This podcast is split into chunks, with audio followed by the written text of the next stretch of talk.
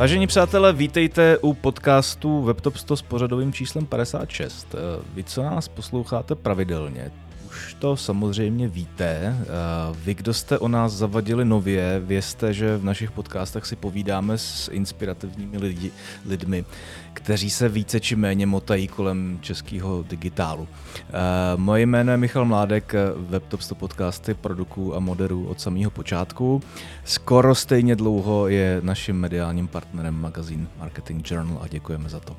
No a dneska to bude o knížkách, a když řeknu, že něco bude o knížkách v českém digitálním prostoru, tak myslím, že mnozí z vás už odtuší, že mým dnešním hostem není nikdo jiný než Adam Pýcha, C M O a e-commerce direktor knih Dobrovský. Vítejte nás, Adame.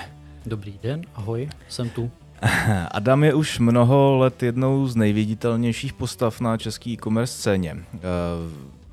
Vy jste muž mnoha aktivit, že? Prostě YouTubeový kanál, podcast Rozhledna, nebo Rozhledna.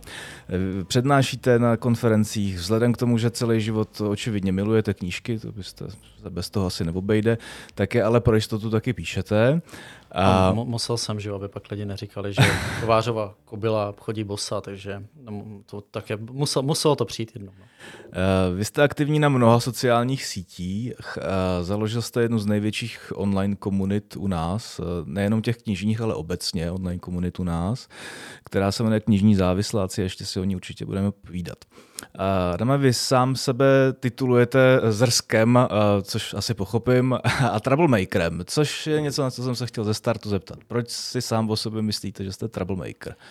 Já, pokud se nepletu, tak na nějaké konferenci uh, mi to právě někdo jako napsal z těch pořadatelů, z nějakého důvodu to tam padlo, a, nebo to dali do popisku, já už vlastně úplně jako nevím. A pak jsem si uvědomil, OK, uh, ono to vlastně jako trošku sedí, protože velká část těch aktivit jde navzdory tomu, že mnoho lidí jako říká, že to dělat nejde, nebo že už to udělali jiní a lépe, takže proč se do toho vůbec pouštět. A občas na těch, jak jsem aktivně na těch sociálních sítích, nebo jako autorsky, tak se pustím do diskuzí, které e, měly e, nebýt. Takže e, následně působím jako troublemaker, i když e, asi výsledkem toho jest má okecanost, nebo původcem toho. Vzhledem tomu, že jsem nebyl na poradě nakladatelství teďka v úterý a včera jsem si volal s kolegou a ptám se, hele, jak to šlo. A on říkal, hele, úplně v pohodě, za hodinu a půl jsme měli hotovo. A říkám, to bylo kvůli mě, že on říkal, no, jsi moc ukecanej, tak bez tebe to aspoň rychlý. Takže uh, asi možná díky tomuto uh, ten troublemaker mi tam jako sedí, ale jinak si myslím, že jsem jinak značně jako uh, hodná konsenzuální osoba, uh, anebo se to o tom, aspoň se to snažím lidi o tom přesvědčit už dlouhou dobu. Když jsem se připravil na tenhle ten podcast, tak to byla jedna z těch jako složitějších příprav, přiznám se, protože jako probrodit se tou spoustou toho obsahu, který vy za sebou zanecháváte v, tý, v, tý, v tom digitálním éteru, dalo docela zabrat. Z těch různých videí, LinkedInových mouder nebo přednášek je každopádně cítit, že vás to jako hodně baví. A já se každopádně přesto chci zeptat, jestli se do toho generování obsahu musíte občas nějak jako dokopat ve smyslu, a máme tady středu, ještě jsem nic nenapsal na LinkedIn a, a tak, jestli máte nějaký, jestli to je všechno, jestli to z vás tak nějak jako tryská přirozeně, anebo, nebo už si to musíte hlídat, abyste někde nezaspal. Většinou nezaspím, protože uh, mívám to jako naplánováno dost dopředu. Snažím se plánovat třeba na měsíc, dva, dva měsíce dopředu. Ono to prostě vyp... Já nemám problém ten content vytvořit hodně rychle. To platí vlastně jako o čemkoliv, o jakékoliv textaci, o jakémkoliv videu, scénáři. Prostě je to baví a vím, že v tomhletom jako jsem rychlý. Takže uh, to mě jako nestresuje vůbec, nemusím se do toho nějak jako dokopávat, ale už jsem se jako naučil, že je potřeba ty věci opravdu mít naplánováno s dostatečným časovým předstihem a vidět tam aspoň nějakou krátkodobou, spíš střednědobou vizi, kam se to bude jako vyvíjet. A to je úplně stejný, jako když plánuju kampaně pro knihy Dobrovský, kde, který mají v podstatě tři hlavní složky v rámci celého roku, což je letní kampaň, kampaň Hurá do školy a vánoční kampaň. To jsou ty, začínají, dejme tomu, od toho května až jsou až do toho prosince, a já už jako zpravidla mám koncepty nebo sedmdesát procent těch kampaní naplánováno v prosinci to roku, třeba, když to bude dvacet čtyři, tak já už to mám v roce dvacet tři, uh-huh. protože si to připravuju průběžně, dávám si poznámky, co chci udělat, co fungovalo, nefungovalo, využívám šablony z těch předchozích let a tím, že se to snažím jako mít naplánováno co víc dopředu a rovnou už to dávám těm lidem, aby se nad tím zamysleli, kteří to následně budou v těch odděleních realizovat, tak takhle vlastně se snažím pracovat i s tím svým contentem. Dneska bych třeba chtěl natáčet nějaká videa na YouTube a mám zásobu asi patnáct výstřižků třeba z komentářů, o čem bych chtěl mluvit a v ten moment vlastně jenom sednu, něco si z toho vytáhnu a můžu vlastně okamžitě začít natáčet. Hmm. Takže vůbec se nemusím nutit, vůbec, mi to baví. Vy vlastně v tomto tam kombinujete takovej ten jako osobní, taky to osobní influencerství s tím, co je jako očividně velmi prospěšný pro tu firmu, značku, pro knihy Dobrovský. A jak k tomu vlastně jako přistupujete? Co je, máte tam nějaký jako silnější tahoun, že prostě jako tady tenhle ten formát dělám především pro sebe, pro Adama a tohle to je jako výrazně důležitější pro knihy Dobrovský, nebo, nebo to máte všude kombinovaný na půl na půl? Je to kombinovaný a někdy uh, nějakou dobu ten formát třeba funguje extrémně dobře pro knihy Dobrovský, hmm. protože já o tom mluvím, když dělám pěknou kampaň na knížku, která by měla být bestseller, něco se nám tam povede a trávím s tím prostě jako strašně moc času a je to pro mě jako koníček. Extrémně mě to jako baví, ten svět. A tak já o tom budu mluvit na těch svých sociálních sítích a věřím, že to bude jako zajímavý pro široký publikum. To samé třeba na YouTube. Mám tam teďka jeden z, jedna z otázek, která tam byla a kterou budu natáčet, tak je kolik času trávím v práci a takovéhle věci, jak lidi přijímali, že jsem nastupoval na jako vedoucí pozici, když mi bylo v uvozovkách málo, já myslím dvacet šest nebo kolik. A to už mi není teda, upozorňuji, jsem dlouho roce. Takže to jsou věci, které jako jsou vlastně asi zajímavý pro široký publikum, záleží, jak to podáte. A já nad tím jako hodně přemýšlím a uvědomoval jsem si, že třeba OK, dělám TikTok. Moje nejsledovanější videa na TikToku tehle rok byly o M M A, protože to je můj jako velký koníček. Já, a... jsem, já jsem to viděl, byl jsem velmi překvapený, že tam mluvíte o, jo, jo, jo, jo. A vlastně ono to v ten moment, já nad tím samozřejmě jako přemýšlím z pohledu jako toho kanálu, té osobní značky a tak. A říkal jsem si, no ono to... Mám tam knížky a najednou tam je M M A, teď je to vlastně jako divný, teď to ty lidi prostě nebude bavit, nebo oni odejdou a tak. Nad tím jsem hodně přemýšlel a uvědomil jsem si, ale pokud mě chcete sledovat, tak mě sledujete, protože vás baví prostě Adam Pýcha a to, že tam je nějaký mix věcí a já o knížkách o M M A mluvím jako stejně, je to stejný hlas, prostě je to furt jeden člověk. A v ten moment já hledám lidi, který jako zajímá můj osobní příběh a přístup k biznisu, životu, knížkám, moje názory a nevím co všechno. Mm. A v ten moment je to pro mě hrozně osvobozující, protože můžu bez problémů třeba v podcastu Rozhledna, když mám teďka sérii videí o knížkách, tak najednou skočit k Eurovizi. Mm. Což mi Tereza nedávno i dopsal, že to byl nejlepší díl. A byl o Eurovizi, což vzhledem k tomu, že jsem značně podprůměrný zpěvák, tak asi úplně úplně jako asi co by lidi očekávali. Když, se, když to vezmeme trošičku jako retrospektivně, vy jste v knihách Dobrovský sedm let? To sedmý rok, no. Sedmý, sedmý rok. A tenhle ten přístup, řekněme, extenzivního generování digitálního obsahu, jste v sobě měl vždycky, nebo jste, jste to otevřel, tuhletu skříňku až s, nástupcem, s nástupem do nové funkce? Intenzivně otevřel až s nástupem do té nové funkce, ale protože to bylo prostředí, který tomu vysloveně jako šlo naproti, že to, ty knížky jsou extrémně rozmanitý, je jich obrovské množství, je to něco, kde můžete jít do beletrie, můžete jít do odborné literatury, můžete jít do brakových věcí, můžete jít do prostě erotického obsahu, jo. Tom jsem měl taky x streamů, prostě je to fakt super zábavný a tam je toho formátu strašně moc. Furt pomrkávám na všechny televize, které mě odmítali s mým uh, pokusem o televizní kanál o erotické literatuře. Stále ty dveře jsou otevřený a uh, sledovanost by byla obrovská, takže jenom se připomínám a ty maily napíšu znova. Takže uh, tam já jsem předtím třeba dělal půl, rok a půl v bytovém developmentu, ale ono to všechno má jako nějaký vývoj a snažím se jako někam směřovat a aspoň trošku vidět nějakou cestu. A tím, že jsem začínal s mým tátou, který dělal stavařinu, dělal dřevostavby, dělal jsem mu první webové stránky, když mi bylo třináct nebo čtrnáct, který jsem sám nabouchal ve frontpage a, bylo, a fungovalo to, vygenerovalo to hodně peněz, potom jsem se poprvé setkal s nějakým webdesignem a tady těma věcma. Od té doby vlastně jsem trošku zaškatulkovaný v tom onlineu, v tom digitálu, i když jsem vždycky byl spíš jako projekták a někdo, kdo to propojuje, a takže že ta moje znalost byla spíš jako velmi široká, ale spíš po povrchnějšího ražení, ale to je fajn, mě to takhle jako vyhovuje.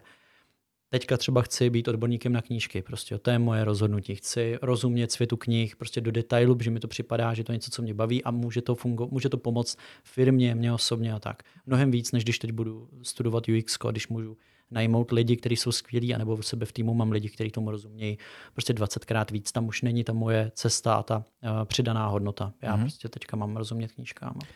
Takže ono je to prostě přirozený, přirozený vývoj a ano, ty knížky tomu jako napomohly, ale jenom pamatuju si, že když jsme dělali hudební festival, jsem tři roky pořádal hudební festival, který jsme se založili na Zelený louce, bylo to super skvělá zkušenost, taky o tom chci natočit hodně videí a tam jsme začali tvořit content jako na Facebook a vlastně jsme v té době, byl to někdy kolem roku dva tisíce deset, ono se to nezdá tak daleko, ale jako fakt to je pravěk, je to totální pravěk. To byl spíš content na MySpace, ne? Nebyl to Facebook, jako fakt jo, tvořili jsme na Facebook, fungovalo to tam, vytvořili se kolem toho první komunity, bylo to poprvé, kde mě nás lidi hejtovali na různých komunitních fórech, mm-hmm. jako kde jsme dostávali strašnýho čouda a uh, snažili jsme se o to, byť uznávám, že jako tam byl hlavní jako ten Facebook a v dnešní optikou to vnímám jako něco, chtěli jsme to vyzkoušet, dělali jsme nějaký srandovní videa a asi jsem to vždycky v sobě jako trošku jako měl, nějakou, moderoval jsem a tak, nějak jako ten extrovert, v tomhletom tam je někde. Uh-huh. Um, když to vezmeme z hlediska vašeho nějakého prvotního vstupu do knih Dobrovský, tak uh, s jakou vlastně filozofií vy jste do té firmy přicházel? S vámi a s vaším nástupem, já, já tak nějak očekávám, že se tam muselo hodně toho změnit, že ten jako přístup k té komunikaci té firmy uh, se šel úplně do vývrtky. Um, zároveň já jsem tu značku vždycky jako předtím, než jste tam nastoupil, považoval za poměrně jako konzervativní. Jak, jakým způsobem, a třeba to tak nebylo, a zajímá mě, jakým způsobem vám se povedlo, co byl takový ten driver toho, že se vám povedlo to tak, takhle jako otočit a dát tomu ten jako moderní twist a vytřískat z té především jako digitální prezence to maximum, který se vám daří držet do teďka. No ono, tam záleží na mnoha faktorech. Já když jsem nastupoval, tak jsem vlastně mohl si poskládat úplně nový tým, protože ten předchozí tým postupně jako odcházel a došlo tam prostě k tomu, že to tak jako občas bývá, že uh, dojde prostě k nějaké jako větší změně mm. a z různých jako důvodů to je vlastně už ve výsledku jedno. A já jsem si byl postavený před to, OK, tady byla nějaká agenda online marketingu, tady byla nějaká agenda marketingu pro, tu, pro ty kamenné pobočky, P R ová a tak, což předtím bylo rozdělení mezi dva manažery, u mě se to jako zcuklo vlastně do role jako jednoho člověka a zároveň jsem musel začít nabírat ty lidi, kteří uh, to měli se mnou postupně začít tvořit. Na začátku to bylo jako jedno, jedno oddělení jako vlastně marketingu, když to jako zjednoduším, který pod sebou mělo i to e-commerce. A ten e-shop nebyl malý, ale z pohledu dneška byl třeba jako desetinový, takže jako ten rozdíl tam samozřejmě jako byl. A ono to, tím, že vlastně jsem všechno musel začít jako objevovat, nikdo mi to nepředával, tak jsem měl asi větší prostor dát do toho něco ze sebe a vyzkoušet nějakou jako svoji, svoji cestu a zároveň jsem přijal lidi, kteří byli podobně nastavení jako já, s tím, že já jsem často přijímal lidi i po střední škole, nebo že byli zrovna jako po vejšce, a měli nějakou zkušenost spíš, neměli třeba ze světa knih, ale třeba psali nebo dobře fotili a chtěli do toho investovat jako hodně času a svýho nadšení a postupně se mnou vlastně objevovali tu cestu. A v ten moment, když ty lidi jsou podobní jako já, tak se to pak už promítne do té komunikace. Máte tam ten tým do, doteď v nějaké podobné skladbě? Mám v podstatě ve stejné skladbě. Jo. Akorát už je mnohem, je prostě obrovský, jo. Protože vlastně se to postupně rozrostlo. Teďka máme oddělení P R, který dělá i podporu naší produkce knižní, která je obrovská. V současnosti čtyři sta titulů ročně. To je vlastně v té době vůbec nepřicházelo v úvahu. To, pardon, to hmm. jsou ty tituly, které vy sami vydáváte. Přesně tak, jo, okay, ty sami okay, vydáváme, okay, že naše, náš biznis má tři nohy. maloobchodní prodej v kamenných prodejnách, naše vlastní nakladatelství, že my sami ty knížky prostě vytváříme. Nevím, Adam Pýcha napíše knížku, my ji vydáme, je to skvělý bestseller, lidé říkají, že to je nejlepší knížka, kterou kdy četli. Jo, tak příklad, napad. A uh, třetí je e-commerce a ten maloobchodní prodej v rámci e-commerce. Jsou tři složky toho biznesu, které jsou absolutně propojený. Vlastní produkt, jednoduchý, když uděláte vlastní produkt, prodáte ho na svých kanálech, máte z toho vždycky víc peněz, easy peasy, a zároveň to je jako hnací motor vůbec toho, proč mě to i baví, protože když jste úplně od píky u těch titulů a máte možnost přicházet s nápadem a fakt jako oslovujete lidi, tak a s tím, že by něco mohli napsat, sledujete, jak to postupně se tvoří, tak to je úžasný a jako mm. neskutečně mě to baví. Jo. Takže tohle, tohle je součástí toho, že ty oddělení vlastně rostly, takže vlastně marketing má, je rozdělený na dvě sekce a ono to všechno přicházelo postupně. Tyjo, jak, jak řešíme zákaznickou linku? Musíme udělat prostě oddělení zákaznické péče. Tak jsem řekl, OK, tak já ho udělám. A díky bohu kolegové a nastavení firmy a majitele, kolega Štěpán Havránek v té době na pozici obchodního ředitele, v současnosti na pozici produkčního ředitele, mi věřili.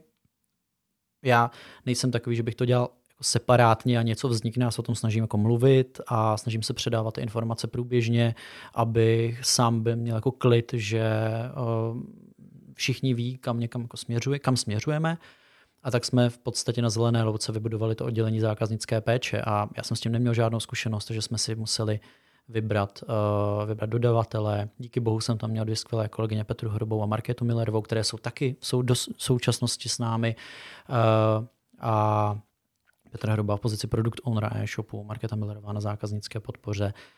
A postupně jsme prostě si byli před námi ty výzvy a já mám v sobě to, že když mi řeknete vyrob nejlepší horolezecký cepín, tak já se o to pokusím. I když o horolezeckých cepínech vím velmi málo. Vím, jak vypadá, plus minus. A tady díky bohu tyhle ty věci, co, se, co tam byly přede mnou, tak nějakým způsobem se mi podařilo asi zrealizovat dobře a zároveň se mi podařilo vybrat vždycky dobré lidi, kteří to následně už pak vlastně vedli nebo začali vést uh, sami a já jsem se mohl uh, víc věnovat tomu strategickému rozvoji a těm dalším výzvám. A takhle vlastně vznikaly ty další oddělení. Máme oddělení správy e-shopu a, jeho, a vývoje. Máme oddělení uh, reklamací a defektů. To jsou oddělení, které nesmírně rychle rostou a jsou ziskoví, skvěle fungují a díky tomu, že tam mám skvělý lidi v jejich vedení, který už to, můžu, to posouvají dál. A pak vlastně tam mám teďka šest oddělení, které by mě jako nikdy nenapadlo, jakože to bude, které jako jsou pro mě jako něco strašně osobního a to, to, to, ten můj pocit, to, jak je to jako osobní, tak ten jako podle mě pro některé kolegy často musí být jako hrozně nesnesitelný, protože já to opravdu jako vnímám jako hodně osobně a nebojím se jako za to bojovat, mm. ale zároveň jsem jako ochoten o tom mluvit. Jo? Že když mi někdo řekne, Adame, tohle to funguje špatně, nebo pojď něco na to, tak já budu strašně rád o tom mluvit, ale vždycky za to budu velmi jako osobně bojovat, protože bojuju za tu představu, kterou jsem kdysi měl, za ty lidi a za nějakou tu, ten celkový jako můj pohled, který mi připadá prostě důležitý a v tom jsem prostě asi moc jako mám tam to ego a, a věřím, že to tam jako je. No.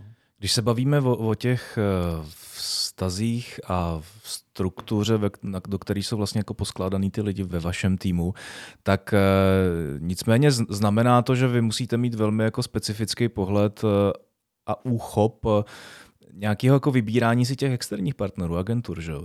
Předpokládám, že asi pracujete s nějakýma, s nějakýma agoškama. Um, jaké, jaké je vaše filozofie ve chvíli, kdy potřebujete jako šáhnout si pro nějakou externí sílu, pro ty ruce nebo pro kreativní mozky, který vám doručejí nějaký marketingový kousek? Tam to má opět jako několik rovin. My v roce dva tisíce sedmnáct, už je to fakt jako dlouho, tak bylo velká část věcí outsourcovaných právě. A já jsem to zkoušel zachovat, zkoušel jsem dát jiné modely, ale zjistil jsem, že pro tu moje pojetí marketingu, pro to, co potřebuju knihy Dobrovský, já potřebuju stavět na in-house týmu. Protože knížky jsou extrémně specifické a viděl jsem už mnoho lidí, freelancerů i agentů, že jsem totálně vylámali zuby. Jo, to, že vám vyjde knížka Historie včel a nastavíte to na včelaře, když je to sci-fi, jo, to se stane, jo. Ale uh, co se stalo i. To je reálný příklad. To je reálný příklad, no. Tak, to je, ale jako v pohodě, to se stane. I my děláme jako chyby. Jo, já jsem jako příkladem člověka, který jako dělá, určitě udělal jako hodně chyb i v komunikaci a tak, ale člověk se jako vyvíjí, nebojím se to přiznat a to, to, a i svým lidem jako říkám, jako do, že musíte dovolit, těm vedoucím říkám, těm, těm vašim podřízeným udělat chyby, pokud chcete, aby se to valilo dopředu. Dovolte jim dělat ty chyby, protože jinak budeme svázaní, my musíme to valit dopředu a musíme zkoušet nové věci. A když chceme, aby do toho dali něco navíc, tak musíme tato ty otěže mít takové trošku povolený. Ale jako v obecné rovině jsem teď dost utekl z té původní otázky, a na kterou jsem zapomněl. Zajímá mě, jakým, jaký je ten váš přístup k výběru těch externích partnerů. Jo. A my jsme teda zrušili ty externí partnery, začali jsme maximum věcí dělat in-houseově, s výjimkou dlouhodobě vývoje, protože tam máme ten, tam máme ten tým jako dobrý a myslím si, že kdybych to budoval úplně jako in-houseově, že by to i ekonomicky by mi to asi úplně nedávalo v tenhle moment jako smysl a ten model jako chci zachovat, ale vlastně veškerý PPCčka, mailingové kampaně, veškerou kreativu, postupně i vlastně tvorbu té kreativy přímo jako grafické stránce, textace, tvorba videí, tvorba jakýchkoliv textů. To všechno jsme se snažili, aby jsme měli to jádro u nás, to se podařilo. A ano, pak samozřejmě máme partnery, kteří zajišťují třeba tech, po technické stránce. Ano, mailingový nástroj, třeba personalizace obsahu a tady ty věci. To, to jsou spíš jako ty technické věci, které samozřejmě člověk si nebude sám vyvíjet. A tam jsem ty dodavatele v podstatě vybíral. Já jsem potřeboval, aby většinou byli odsud z Prahy, aby jsme se mohli vidět a abych měl blízko k tomu o, jejich managementu a k tomu vedení, aby jsem mohl okamžitě zavolat někomu, kdo dokáže řešit jako problém rychle.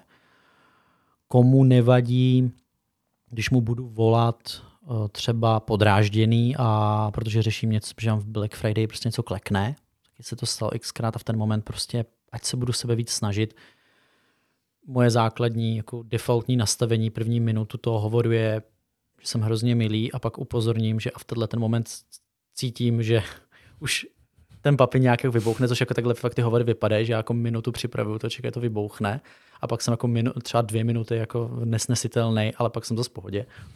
Ale to je pro, a to já potřebuji, aby to ty lidi jako vydrželi, aby jako chápali to úplně stejně. A zároveň mě nevadí, když jako z naší strany by to bylo špatný a oni na mě by byli jako drsnější, ale musí to být v přátelské rovině a lidské rovině. Jako nemusíme se na sebe furt usmívat, ale máme jasný cíl, chceme to táhnout dopředu, víme, že to je lidský a zároveň víme, že do určitého limitu to je prostě jenom práce, kterou hodíme jako za hlavu a nebudeme se stresovat tím, že jsme se tady na sebe jako v pátek poštěkali, v pondělí jako jedeme dál. A tohle to teda vyžaduje od svých lidí, že chci, aby tohle chápali, že prostě jedeme v přátelském duchu, že ale musí být v klidu, když jim napíšu ve dvě ráno. Mm-hmm. To se dělo a o některý lidi to na začátku jako nesli těžce, že tyjo, mi tady posílá úkoly jako v sobotu, v neděli a říkám, ale to neznamená, že ho musíš dělat v sobotu, v neděli. To já nejsem jako zase blázen. Tady ten typ manažera nejsem. Já chci, aby si to rozložil v čase a už je to pak jako na tobě. Jo? Já jsem jim nabídl, my jsme v roce dvacet sedmnáct, dvacet osmnáct, já jsem opravdu, to nedoporučuji nikomu, ale já jsem nerozuměl tomu retailu. Opravdu nerozuměl. A já jsem musel tam strávit ty dva roky, že já jsem tam jezdil opravdu na osmou ráno, jsem tam byl první většinou, odjížděl jsem v devět, v deset večer. Měl jsem doma mimino, i manželku, nejenom mimino, a bylo to těžký. Manželka neřekla celou dobu ani slovo v podstatě, i když pak mi říkala, to bylo jako hrozně těžký, ale já jsem jako za ty dva roky, jako pak už jsem cítil, že to je moc, ale zase jsem nasál strašně moc informací a viděl jsem, OK, teď už jako začínám chápat, o co jde, co je ta hra a můžu mít nějaký přínos. Tak ale to bych od těch lidí nechtěl, ale řekl jsem mi, hele, já tam jdu v sobotu, budu tam celý den, budu tam sedět v zasedce, koupím si pizzu, že potřebuju ty věci odbavit, jinak prostě budu nervózní příští týden. Jestli chcete někdo, přijďte za mnou. Přišlo mi tam, bylo nás tam třeba pět, šest, nebo hele, tady nám ten úkol, už tam je strašně dlouhou dobu, trápí nás to oba dva, pojďme se tam potkat v neděli, prostě hele, klidně pak v pátek další nechodit do práce, ať máme klid. To hodně startupový řízení, že?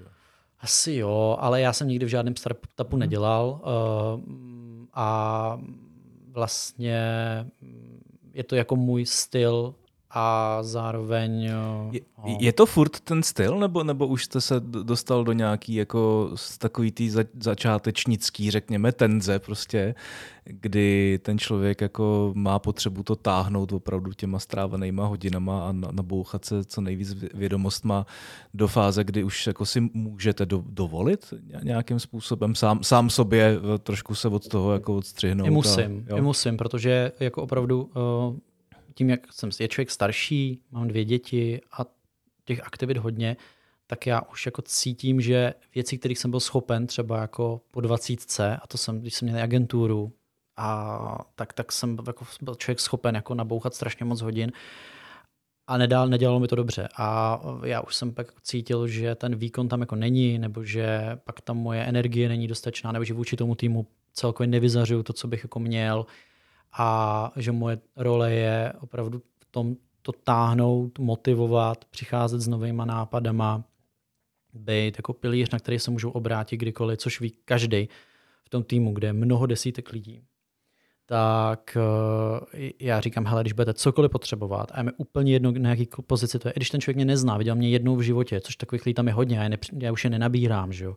Tak a mi můžou napsat a můžou mi říct cokoliv a já to udělám.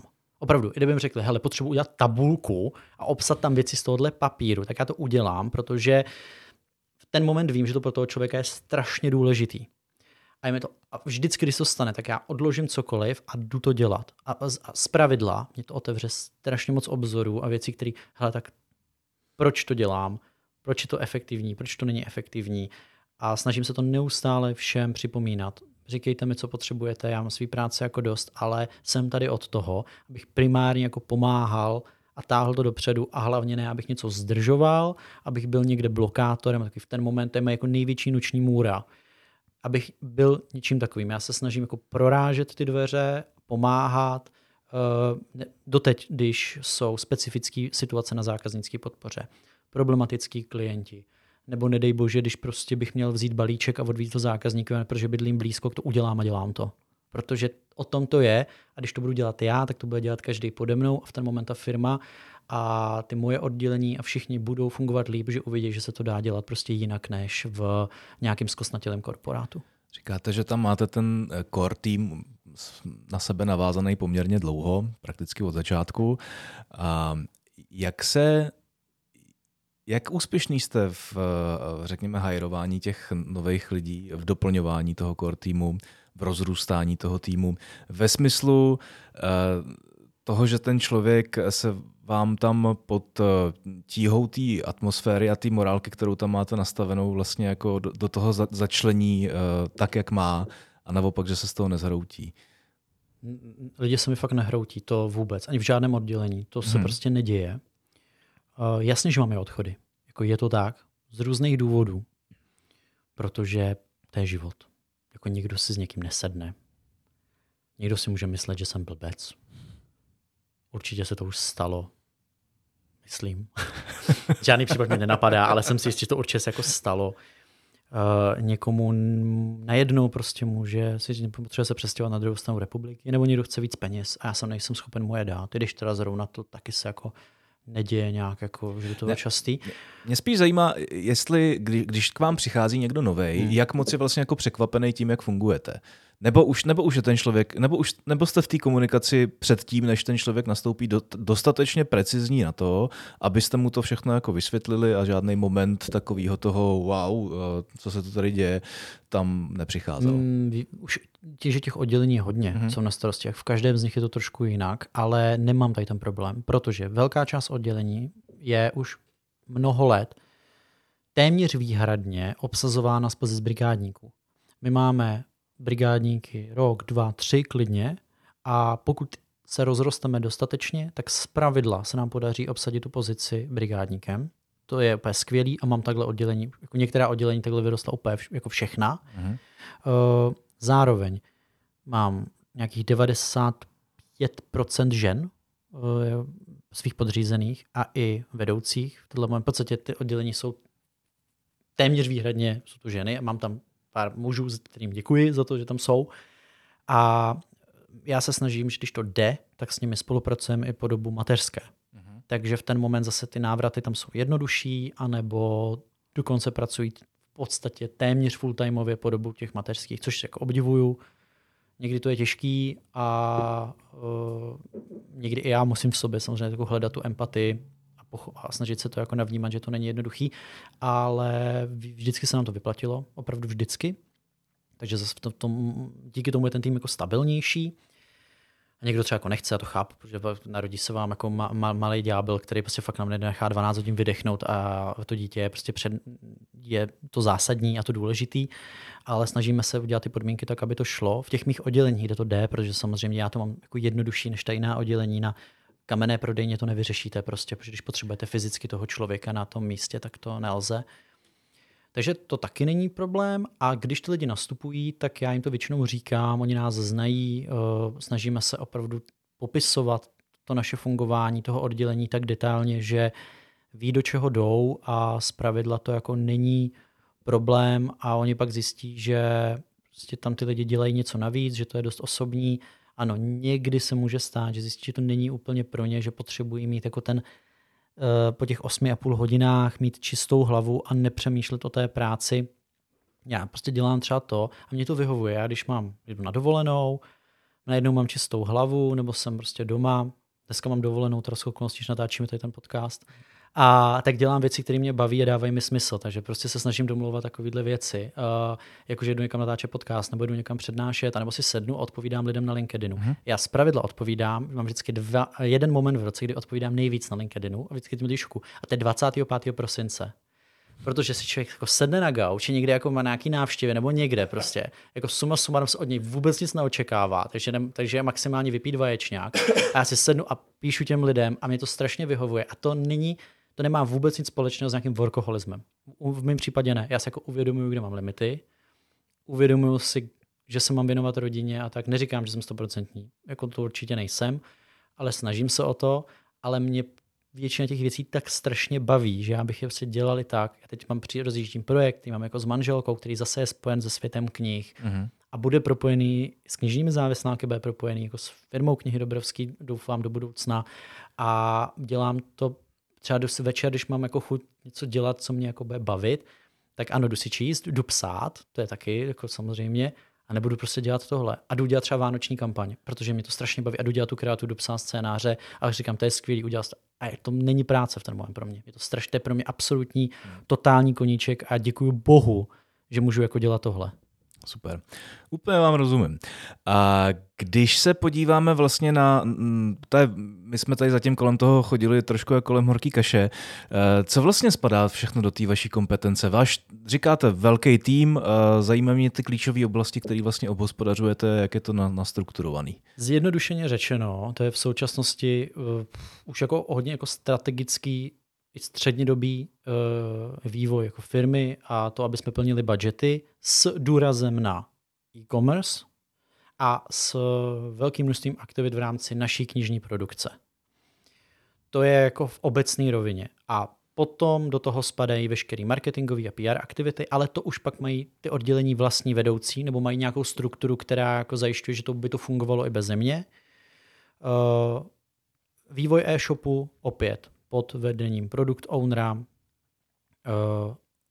oddělení těch de- reklamací a defektů, takže ve- vyřizování veškerých zákaznických požadavků, které se týkají tohodle uvedení uh, zboží, do, zboží do prodeje, když jde o defekt, oddělení, uh, který se stará o nákup zboží pro e-shop, že z logické věci, když mám zodpovídat za e-commerce, musím zodpovídat za skladovou zásobu, za dodavatele a tady ty věci. Mm-hmm.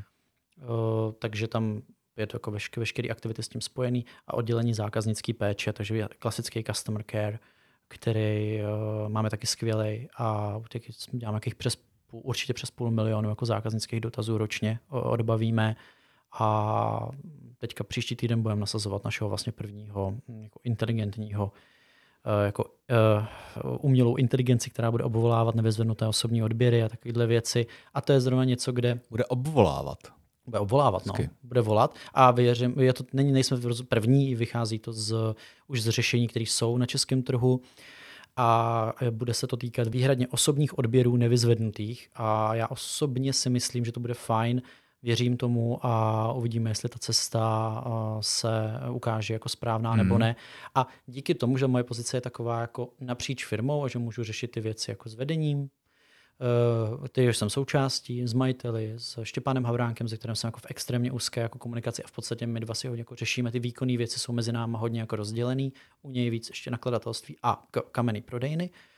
Tak můžu řešit věci, jako je třeba naše mobilní aplikace, mm-hmm. kterou budeme lančovat teďka dvacátého třetího srpna. Dělali jsme ji jako šestnáct měsíců, jsme vlastně přemýšleli o celém tom projektu a vlastně se ukázalo, že to není jenom aplikace, že to je prodloužená ruka e-shopu, že jak, nad, jak vůbec pracovat s tou databází, jakým způsobem využít to, co je v té aplikaci na tom e-shopu a všechno je takové propojené. A v ten moment je tam moje role uh, důležitá v tom, že jsem schopen to jako propojit a zároveň případně proschválit to, co je potřeba, aniž by se to nějak zadrhlo. A tedy, ono, ano, trvalo to dlouho, vývoj té aplikace jako trvá dlouhou dobu, ale tím, že to budeme využívat jako i v rámci toho e-shopu, tak uh, nám to jako dává smysl. A to je, tako, to je ta moje role. Je značně hybridní a vytvořil jsem si hodně já sám tím, co mě prostě baví a do čeho jako chci šťourat a díky bohu opět to vedení a kolegům prostě tak připadalo dobrý a já jsem strašně rád, že to jako funguje tak, jak to funguje. Já osobně ten váš biznis považuji, no, biznis Knihy Dobrovský považuji za takového exemplárního zástupce toho kouzelné slovíčko omnichannel přístupu, kdy na jedné straně si ty lidi chodí omakávat a očichávat ty papírové knihy a posléze to nakupují online, respektive nakupují online od kohokoliv, kdo to má momentálně nejvýhodnější, nejvýhodněji v nabídce a v obráceně samozřejmě. Zmiňoval jste, zmiňoval jste uh, problematiku nevyzvednutých objednávek. Myslím si, že v tom knižním světě to musí být teda sakra problém, protože to je, to je přesně takový ten typ jako objednávky, který se vám nejsnáze nechá někde prostě odložený a, a nedořešený, že jo. To musím říct, že vlastně není tak, tak velký problém. Není to, není to problém, jo. V našem případě ne. Jako ano, máme tam prodejny, kde můžeme mít třeba jako deset až dvanáct procent nevyzvednutých, jo, ale to je furt jako dost slušný číslo. deset procent je slušný číslo? Jako no, já to vnímám. Zasvěďte mě, to mě no, připadne protože, strašně moc. Teda. Já si osobně myslím, že tolik ne, protože my v tenhle ten moment máme, že platí na prodejně, aha, že ne, nemají možnost zaplatit předem a v ten moment samozřejmě to číslo bude ještě větší ještě, protože to nemají zaplacené, takže se to nechává ještě jako no, snáze. Právě. A v ten moment, ale jako to, teď jsem řekl jako ten extrémní příklad, jo? Že jako máme prodejny, kde se budeme pohybovat v jednotkách procent, takže ten průměr, jo, teď z hlavy nevím, ale jako není nějak jako kritický a tím, že na velké části prodejen vychystáváme zboží ze skladové zásoby té prodejny, tak mi tam, a, a není tam logistika na to místo, v ten moment ty moje náklady jsou spojené pouze s tím, že se pozbírá to zboží na té prodejně a připraví se do toho šuplíčku, tím pádem ten náklad tam není tak velký, jako kdyby jsem zajišťoval kompletní logistiku z nějakého jednoho místa.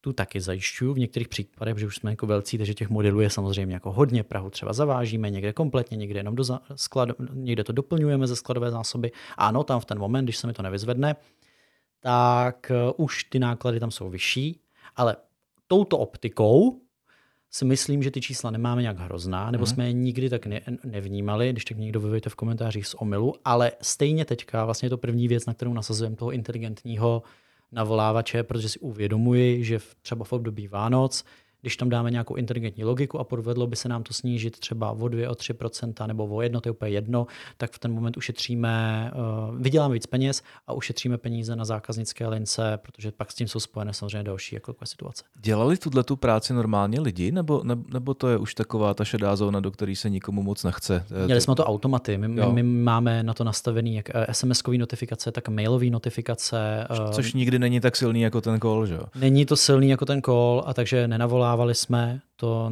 by nebylo efektivní a nebylo by to ani možný, protože to, to, to bychom museli mít jako dalších jako několik lidí, kteří by dělali jenom tohle a to už jsme tak daleko, řekl bych, že tohle je přesně to, kde se dá otestovat. Myslím si, že to je jako pěkný řešení. Ano, někomu ten trošku uh, robotí uh, hlas může jako znít uh, nepříjemně, ale to všechno je.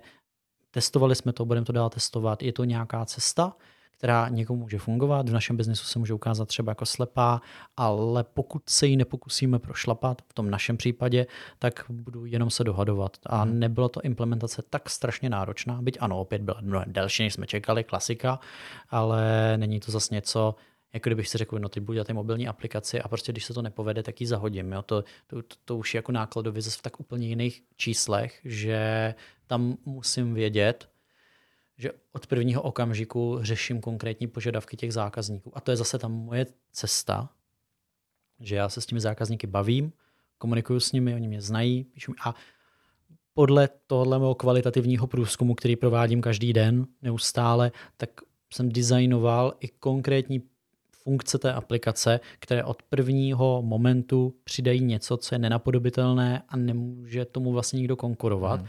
když je to spojený s třeba s knižními závisláky nebo mým obličejem, protože to je něco strašně specifického a dá nám to obrovskou výhodu na začátku. Ty knižní závisláci jsou samozřejmě jako výrazný téma, pojďme ho klidně teďka otevřít. Já to začnu otázkou, uh, když jsem se na to koukal, do té komunity, tak uh, vy jste uh, vlastně to na, na kous trošičku taky, že máte v týmu přesilu žen, že to je jako genderově velmi nevyvážený. A v, v rámci té komunity, když já jsem to pročítal, tak já se tam nezavadil o chlapa. devadesát tři procent žen tam je. Jak je to možný? Muži nečtou? Nečtou, no. Jako já, je to jedno z velkých témat, kterému se budu věnovat v následujících letech. Už jsem se zkoušel na LinkedInu a zdravím všechny pány mezi čtyřicet a šedesát, kteří mi psali, že knížky jsou úplně na prd. Budu vás otravovat v budoucnosti mnohem víc. Tak ano, jako ženy čtou jako výrazně víc než muži. Opravdu výrazně víc. Jsou to ty náruživější čtenářky, mají doma ty svoje sbírky, jsou to kolektoři, prostě, kteří si to vystavují, je to pro ně jako důležitý, je to součást jejich života. Umí číst hlavně, to je taky důležitý, chlapi to často neumí a ta doba se jako moc neposunula.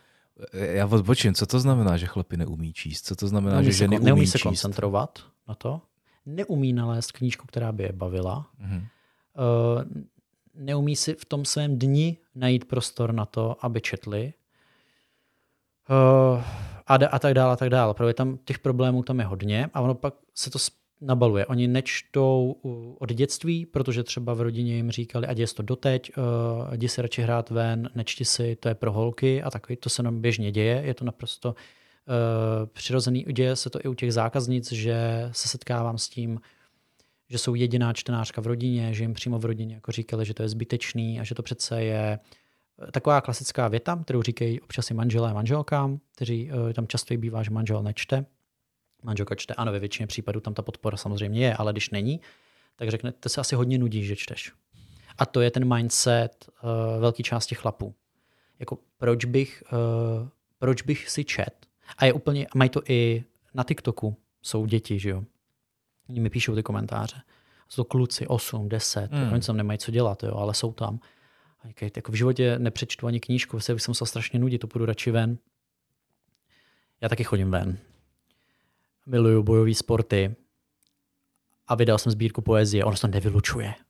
Jo, prostě no právě, to mě, je, to vlastně, mě to vlastně překvapuje. Jo? Ale je to opravdu jako, a na tom třeba na LinkedInu, když jsem to téma jako několikrát otevřel, opět trošičku jako troublemaker, tak jsem chtěl trošku, jako, aby to, to vybouchlo a viděl jsem ty komentáře a co lidi na manažerských pozicích a o té jedno, prostě fakt jako kdokoliv tak dokáže napsat o čtení, co si myslí o tom, jak jsou knížky zbytečný, jak knížky uh, jsou už dávno nahrazené internetem, že jim stačí, když si čtou nadpisy na novinkách, to cituju, jo, a že to je vlastně pro ně substitut toho číst knížky a že proč si číst jako vymyšlený příběhy, kdy to vlastně nedává vůbec jako smysl.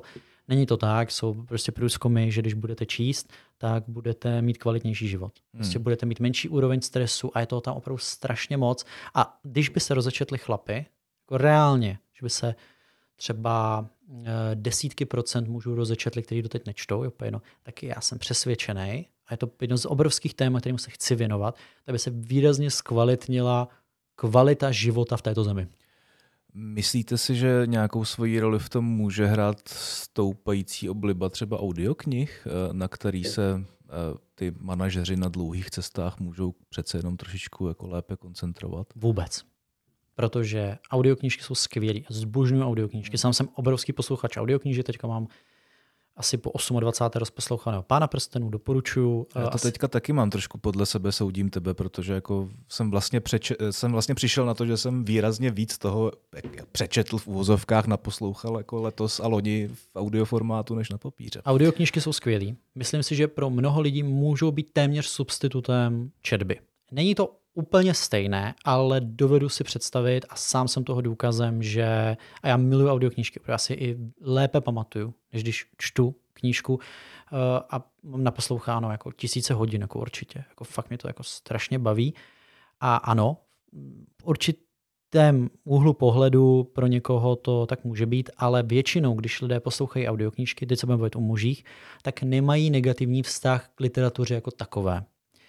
Já se bavím o lidech, kteří opravdu nečtou a většinou ani o tu audioknížku jako úplně nezavadí. Že možná i když by si, když si v rádiu omylem přepnou na Český rozhlas plus, tím pádem tam zrovna jako nehraje písnička, tak už v ten moment jako přepínají, protože jsou nervózní. To, jsou, jsou nervózní. A tohle je něco, co v té společnosti jako je přítomno. A ženy z různých důvodů, prostě to je věc kulturně společenská, tak jsou k tomu čtení více vedeny.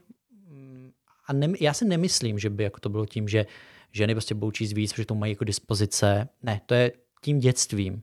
A že už i v těch školách vlastně víc tlačí na ty holky. Vlastně vy si budete číst, na ty kluky tolik ne. Že to je v těch rodinách a že nevíme, co těm klukům dát na čtení, aby je to bavilo. Já často říkám, hele, máme tady mangy. A mangy jsou skvělý příklad. Tam je to dost fifty fifty, čtou to kluci i holky. A je to vstupní brána k klasické jako beletrii, k těm písmenkům, protože ty příběhy, když už se naučíte aspoň trošku ve své hlavě vizualizovat nějaký příběh, hmm. tak vás to pak jako posune a umožní vám to lépe vnímat tu klasickou beletrii, ale lépe vnímat i hudbu, lépe vnímat divadlo, lépe vnímat veškeré umělecké tvorby, včetně těch výtvarných, protože se naučíte, jak vůbec pracovat se svojí vlastní imaginací. A jedním z obrovských témat současnosti je ten kreativní přístup k práci, ta kreativita, kterou si lidé jako mohou naučit a je to něco jako v podstatě nenahraditelného.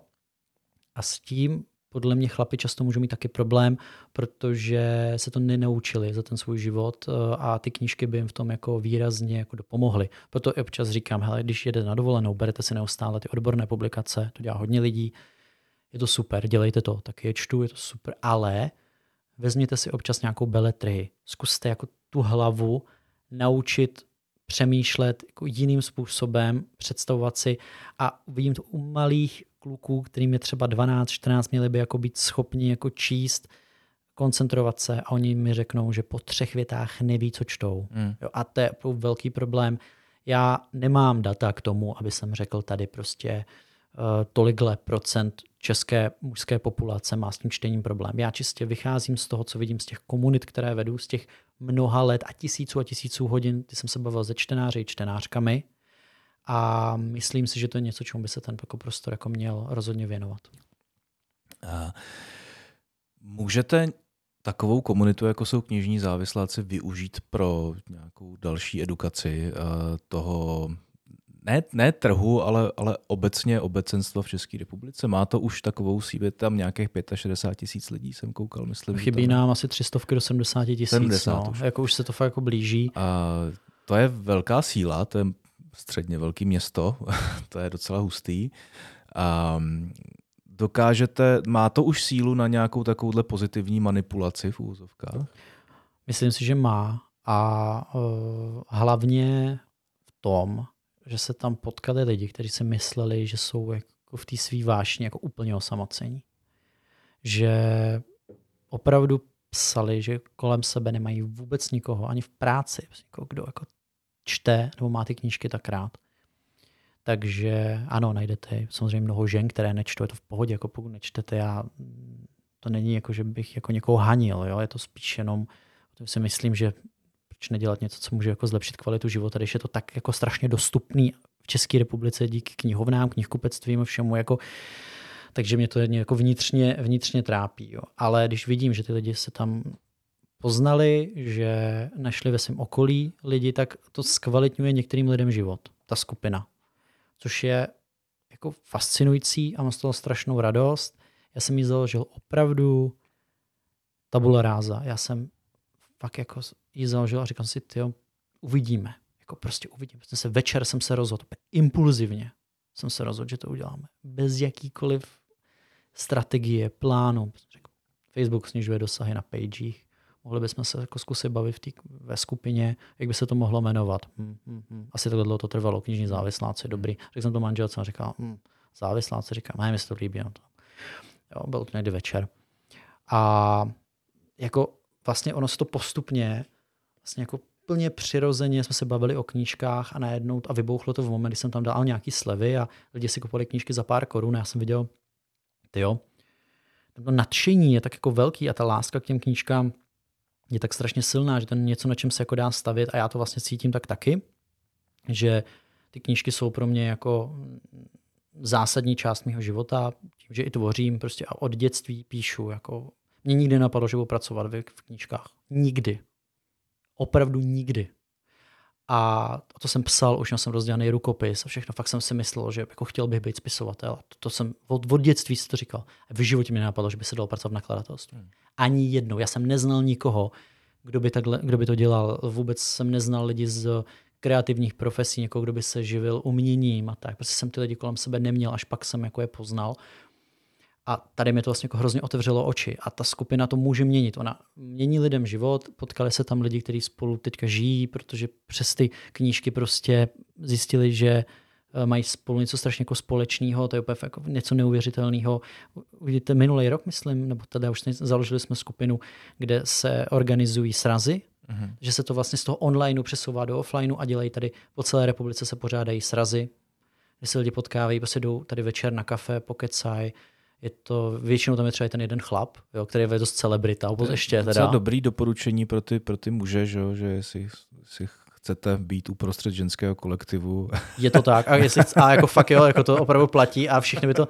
Ale to je jako na tom fascinující, že on to jako strašně jako funguje, že jako musíte být prostě jako přirozený, dělat si z těch věcí srandu a, a jako vlastně nebrat se moc vážně. A jasně, že to tady já si to jako uvědomuji. Proto já tam dávám, že jsem zrzek, protože...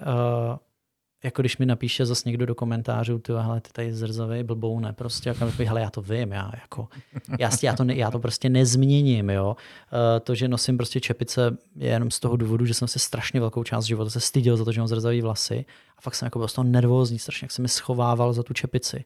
A pak jsem si jako uvědomil, ty jo, ale to je dobrý jako rozpoznávací znamení a jako když to budu přiznávat a budu o tom jako mluvit, tak mě nikdo nemůže Jak, to je ten krásný citát, ne, nevím, kdo ho řekl, myslím, že Christian Bale, jo, když tak mě opravte, vlastně jako, že hele, má, má, máte proti mě něco, že jo, tak mi zavolejte, pokud mi nemůžete zavolat, mě neznáte dost, aby jsme se jako o tom bavili, to je, mám to z TikToku někde, sorry, ale bylo to skvělý, jo, prostě jako je to tak a já mám, nevím, jsou videa o tom, jak, jaký jsem blbec, jsou miliony komentářů o tom, jaký jsem blbec, ale...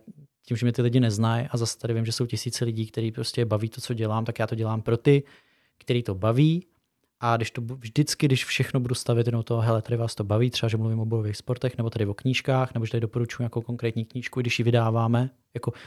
A skvělý je, že já v závislácích naprosto přiznávám, že my to děláme z komerčního důvodu. My chceme ty knížky prodat, aby jsme mohli nakoupit co nejlepší knížky, mohli jsme je vydat. Aby jsme to mohli zaplatit a zaplatit co nejlepší lidi. A když tohle přiznáte a nebojíte se v tom biznesu vlastně jako ukázat, ano, všichni chodíte do práce, všichni to děláme kvůli penězům, ale, ale, je tam to ale, my to děláme i kvůli něčemu jinému. Tak v ten moment vlastně vás, kdo vás může jako sejmout? Podle mě nikdo. Na čem podle vás ta komunita vyrostla? To, že máte nápad, je chvalitebná věc, ale ten sám o sobě nikdy nestačí. Že jo? Máte, když jste... Když jste to zakládal, tak předpokládám, že tam byl takovej ten jako přirozený transfer fanoušků od knih Dobrovský, to je asi jasný. Jak se to nabalovalo dál? Co myslíte, že tomu nejvíc pomohlo? Prostě opravdu jenom šeptanda, nebo tam byly nějaké další triky a fígle? Trpělivost a tone of voice. Uh-huh.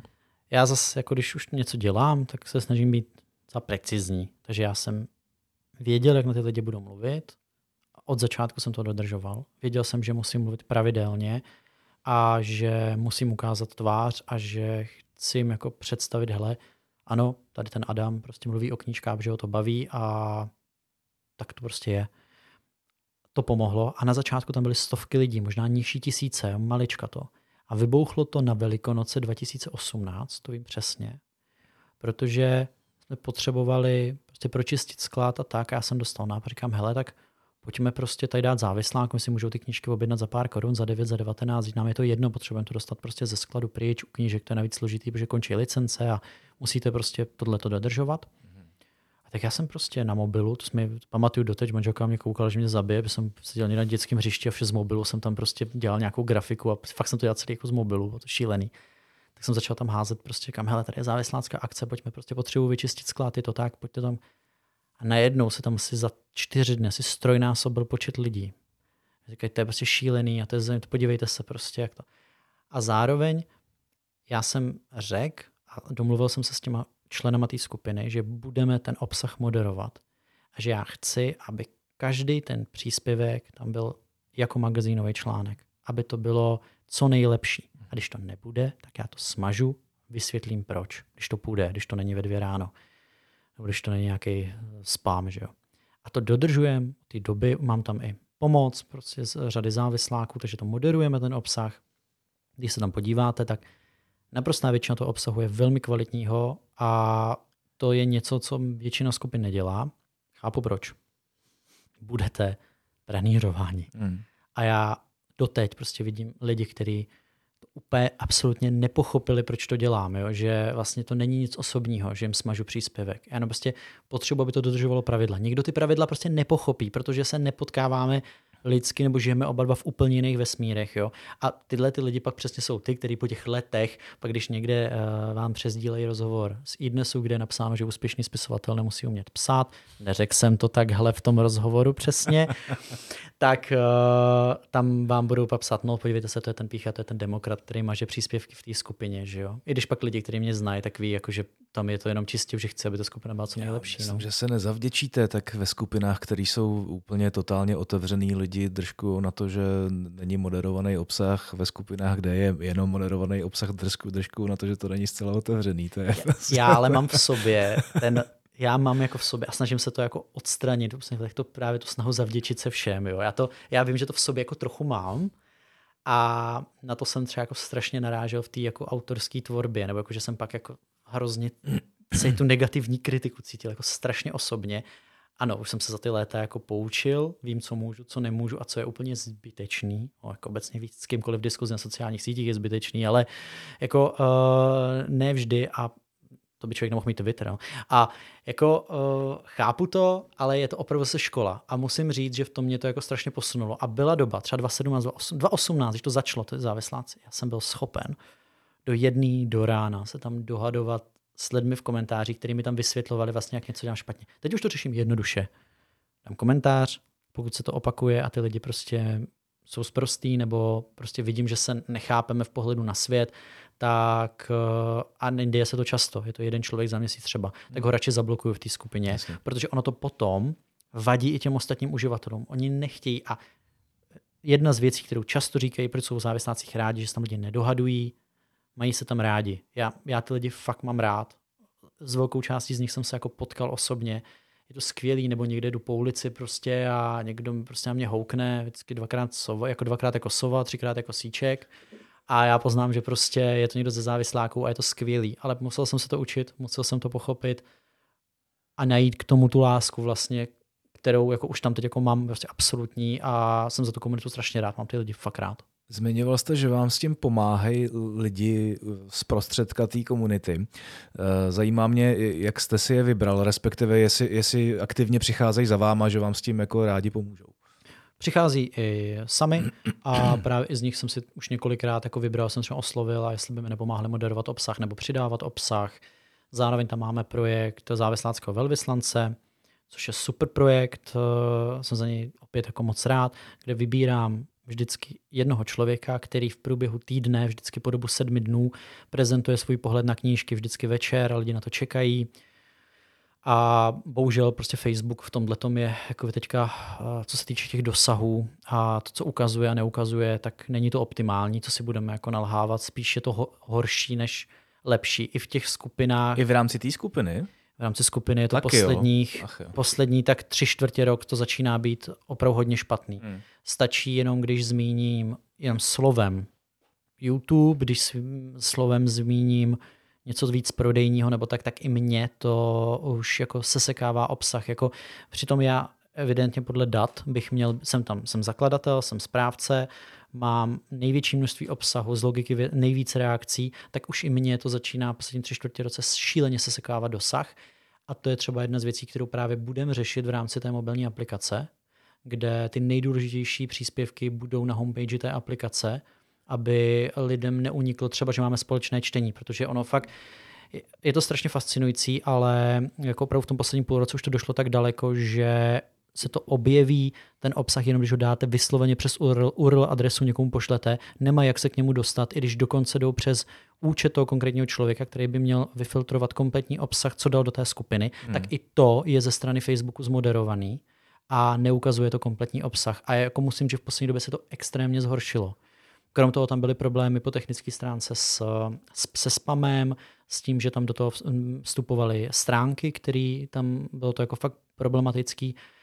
A já samozřejmě se snažím i vést nějakou diskuzi s Facebookem, nebo snažili jsme se o to, jenomže bohužel prostě tím, jak je Facebook obrovský a vlastně dosáhnout k těm decision makerům a k těm, kteří vůbec můžou cokoliv ovlivnit, anebo už je to rozhodlí tak dobře, že je to boj, který je jako prohranej, Sim. tak já se o to občas jako snažím, protože mi to připadá důležitý, že to, ale už teď mě donutili k tomu, že vlastně součástí aplikace vlastně bude informační kanál, kde každý, kdo bude chtít, tak uvidí ty příspěvky, které já budu i vytahovat vlastně z té skupiny a odměňovat ty uživatele vlastně za to, že tam tvoří tak skvělý obsah, aby ho pak viděli třeba ty stovky tisíc lidí v té aplikaci, protože bohužel Facebook tohle už nezvládá. No. A máte tam někde za rohem připraveného něco ve smyslu jako totální migrace celé té komunity jako směrem třeba, třeba za tou apkou? Mám, no. Jako uh, já si jako uvědomuju, to je logický krok, jako. že jako je to nutný mít připravený no. a doufám, že to nebude úplně nutný, protože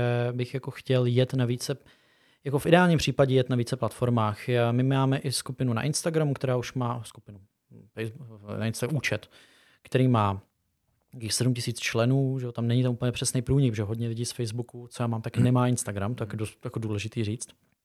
Ale teďka bude částečná migrace vlastně v rámci aplikace, kde, nebo neříkal bych to migrací, to rozšíření, že vlastně budeme schopni informovat ty lidi o těch zajímavých věcech z té skupiny. Já to chci i prolinkovávat a dávat tam prostě i odkazy na Instagram, aby mě to nevadí, ať uh, jdou lidi třeba na účet nějakého influencera nebo bookstagramera, protože udělal dobrý content u nás.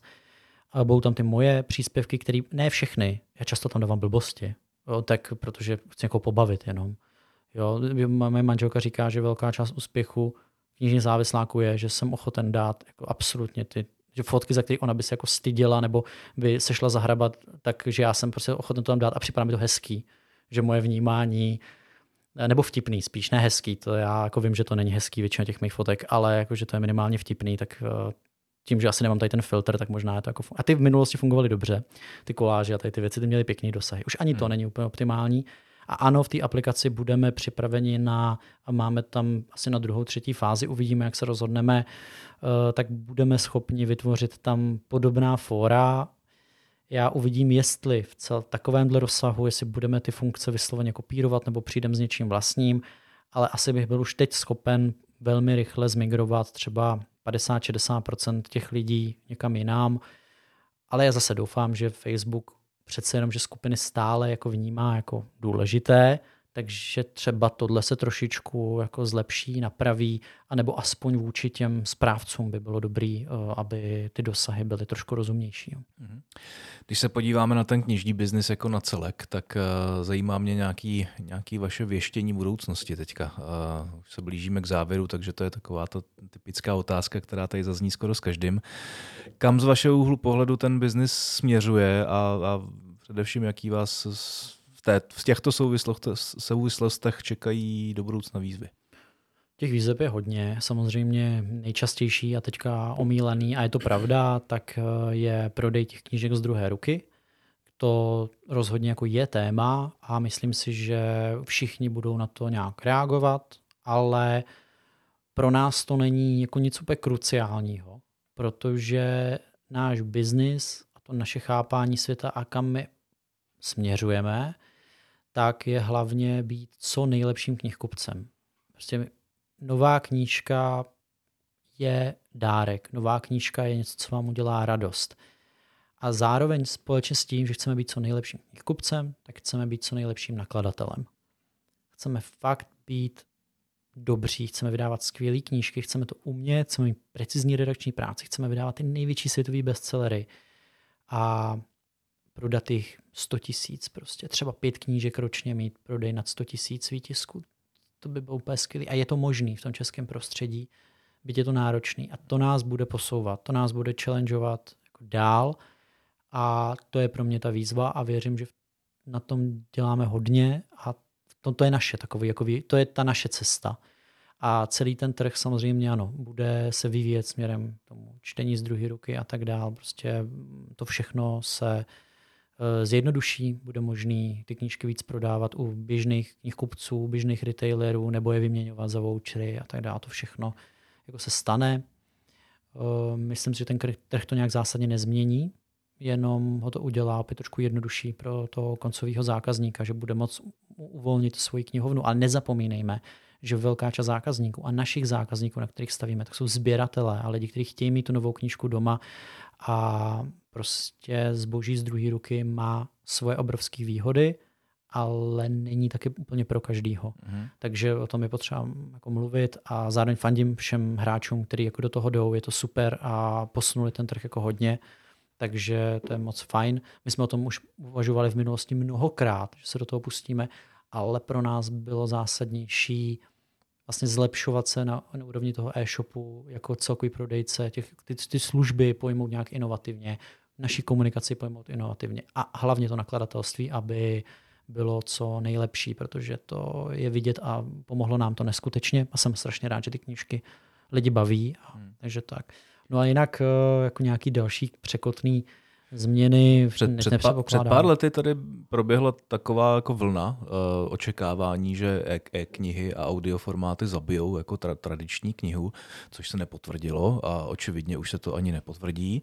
A jaká je teďka vlastně jako role těch jednotlivých formátů na tom trhu? Tam dám trošku jako odbornější, odbornější vsuvku teda, když už se snažím tvrdit, ano, že se budu, budu nejvíc rozumět knížkám na českém trhu jednou. Tak kdybyste, když si přečtete knížku Inovátoři, tak se tam dozvíte, že už v Silicon Valley tam šedesátá léta, nebo prostě když přicházely displeje s vyšším rozlišením a tady o těch věcech se mluvilo, tak tam řešili, jestli jako do pěti let zemřou papírové knihy a tak.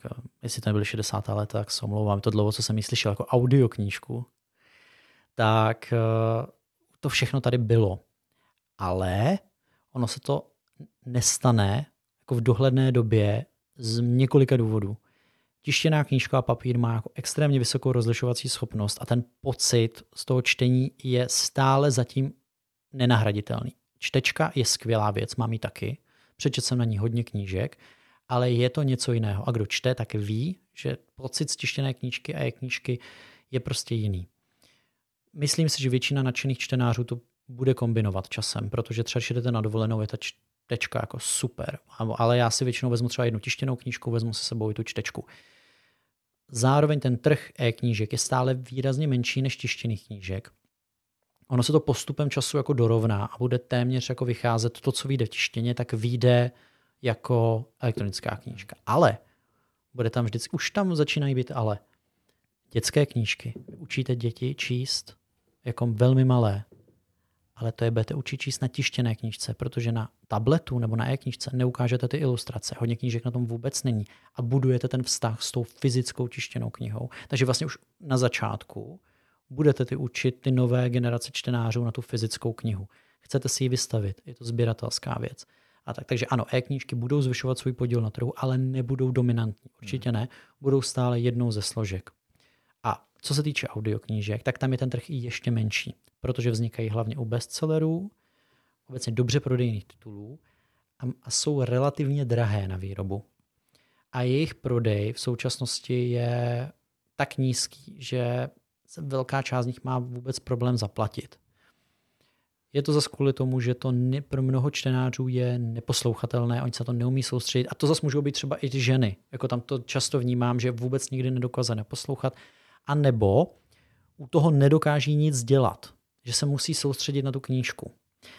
To nemáme my jako chlapi. Tím pádem my posloucháme audioknížku a u toho třeba i pracujeme, nebo děláme nějakou manuální činnost, nebo řídíme a nevyhovuje nám to. Opět pozorňuji, vypozoroval jsem to, nemám to ze studie, když tak budu rád, když mě někdo jako doplní. Myslím si, nic jsem nečetl na tohleto téma. A ty audioknížky v současnosti nezažívají takový boom, jak se očekávalo, protože právě mají trošku jinou tu cílovou skupinu. Trvá to, než to natočíte. Opravdu jako to jsou měsíce, než to vznikne, když v té topové kvalitě. Ano, zvládne to třeba za dva měsíce, ale těch studií není tolik, těch interpretů a tak prostě není to vůbec jednoduchý. A zároveň, když víte, že to sotva poplatíte, ve většině případů upozorňuji, tak je to stále něco trošku doplňkového. Ano, co se může změnit, asi v horizontu pěti, deseti let, tak s příchodem té umělé inteligence a těch různých nástrojů, tak očekávám, že pravděpodobně dřív nebo později budeme mít jako implementované věci v rámci jako Kindlu, čteček anebo podobných zařízení, které velmi dobře přeloží ty věci, takže první odpadne jazyková bariéra a ty překlady budou velmi kvalitní. A budeme schopni si přečíst tu knížku v takovémhle jako strojovém překladu, který bude velmi dobrý. Už jsem je viděl, takové překlady a připadaly mi super, hmm. takže to hodně změní. Takže v ten moment překladatelé ty budou mít usnadněnou práci, bude se více redigovat, bude víc ta redakční práce, to se prostě změní a bohužel ano, pro překladatele ten svět přichází jako značně pro ně asi složitý. Mm-hmm. Myslím si to. A audioknížky budou vznikat podobně. Prostě dovedu si představit, že ty, ty hlasové modely dokážou knížku, jako jestli do deseti let určitě tu budou audioknížky, které budou fakt na takový úrovni, že nebudete vědět, jestli to je namluvené člověkem nebo ne. Takže tohle se stane. Jaký to bude mít vliv na ty tištěné knížky? No podle mě ne nějak zásadní. Že audioknížky je tolik neovlivní a ty strojové překlady zase bude to bez redakce a tak. A podle mě my jako lidi budeme mít tendenci podpořit toho živého člověka. A, a i když si to třeba přečteme jako v nějakém strojovém překladu, tak stejně půjdeme spíš po tom autorizovaném překladu, který bude určitě bez chyb. Protože když budete číst nějakou fantastiku hmm. třeba, hmm. strojově si ji přeložíte. Představte si, že si strojově přeložíte Harryho Pottera, poprvé, co vyšel. Bradavice nebudou bradavice. Zmiozel nebude zmiozel. Jo? A tyhle ty novotvary hmm. a další hmm. tam nebudou. Ta a umělá inteligence něco vytvoří a bude to možná dobrý. Ale možná to chcete od toho člověka, možná chcete, aby to prodiskutoval s tím autorem, možná chcete, aby se stalo to, co se, proč jsou skvělý knížky, které vyjdou přes klasické nakladatelství, že to prodiskutuje to množství lidí. Často napsat knížku je v pohodě. Zredigovat ji a upravit ji absolutní pain, protože to vidí x očí a najednou se setkáváte s tím, bum, ty, já jsem to nenapsal úplně geniálně, nikomu se to třeba tolik nelíbí. Takže ano, tyhle ty věci přijdou, ale já stále věřím v to, že jako lidi budeme chtít šáhnout po tom, co vytvořil ten člověk a bude to pro nás důležitý, takže možná se někde odskočíme k něčemu jako takhle zrychlenému, ale když už budeme chtít investovat i peníze, tak půjdeme do klasického knihkupectví, koupíme si novou knížku jako dárek, protože jako dáte přece jako dárek Vánocům něco z nakladatelství, něco fyzického, něco hmotného, hodnotného a ne vytištěný, přeložený z Amazonu, něco tu měli inteligence, to nedáte jako dárek. Tak to mm. si myslím, že se stane. Adame, já vám moc děkuji za rozhovor. A strávili jsme tady výživný čas, si myslím. Bylo to velmi komplexní. Poslední otázka, naprosto tradiční, a to jsou ony tři věci, bez kterých se neobejdete ve svém profesním životě. Basecamp. Potřebuju prostě nějaký uh, něco na projektové řízení a Basecamp. Projektový software. Projektový software, prostě nutně potřebuju. Mail, který mám ale podle sebe nastavený, takže ho využívám jako takový svoje C R M v podstatě a využívám fakt jako jeho krajní možnosti. Takže veškerý štítky, veškerý automatizace, veškerý odkládání úkolů a prioritizace. To jsem používal jak na Gmailu, tak teď jsme přešli na Outlook a povedlo se mi to do toho dosáhnout i v Outlooku. Mhm. A opravdu, když mi napíšete mail, tak pokud jsem vám neodpověděl, tak jsem vám neodpověděl záměrně, protože mi žádný nezapadne a připomíná mi to úkoly, je to můj úkolníček, je to pro mě něco, bez čeho se nedokážu obejít a nevěřil jsem, že to je možný v Outlooku, opravdu jsem tomu nevěřil, ale je. Takže to je pro mě jako, jako ta zás, další opravdu zásadní věc. A jako třetí jsou obecně uh, sociální sítě, protože ty mě challengujou a ukazujou mi, v čem nejsem dobrý. Já jsem už prostě moc starý na to, abych dělal TikTok a tady ty věci. Prostě měl by mi mít osmnáct, dvacet, abych to jako víc navnímal. Snažím se, aby to dělali takhle starý lidi, ale stejně jdu proti proudu. A jako budu to dělat, budu dělat YouTubeový kanál, chci tam mít prostě dvacet tisíc odběratelů, chci tam dělat content, který mě baví, a pokud neuspěju, tak mě to jenom zase ukáže, že jsem v něčem nejsem dostatečně dobrý a v čem se mám zlepšit, a bude mě to neustále posouvat. Takže ano, sociální sítě jsou pro mě hrozně důležitý pracovně a zároveň se snažím a budu se snažit je využívat co nejméně ve svém volném čase, když to není pracovní. To a to doporučuji všem. Tak přátelé, šup na YouTube a odebírat Adamův, Adamův kanál. My se s váma loučíme. Adame, ještě jednou díky za návštěvu. Taky moc děkuji, bylo to velmi příjemné. A my se uslyšíme zase za ty zhruba dva týdny. Další host bude další Adam, tentokrát Adam Zběčuk. Bude to hodně o LinkedInu. To se na co těšit. Mějte se krásně. Naschledanou.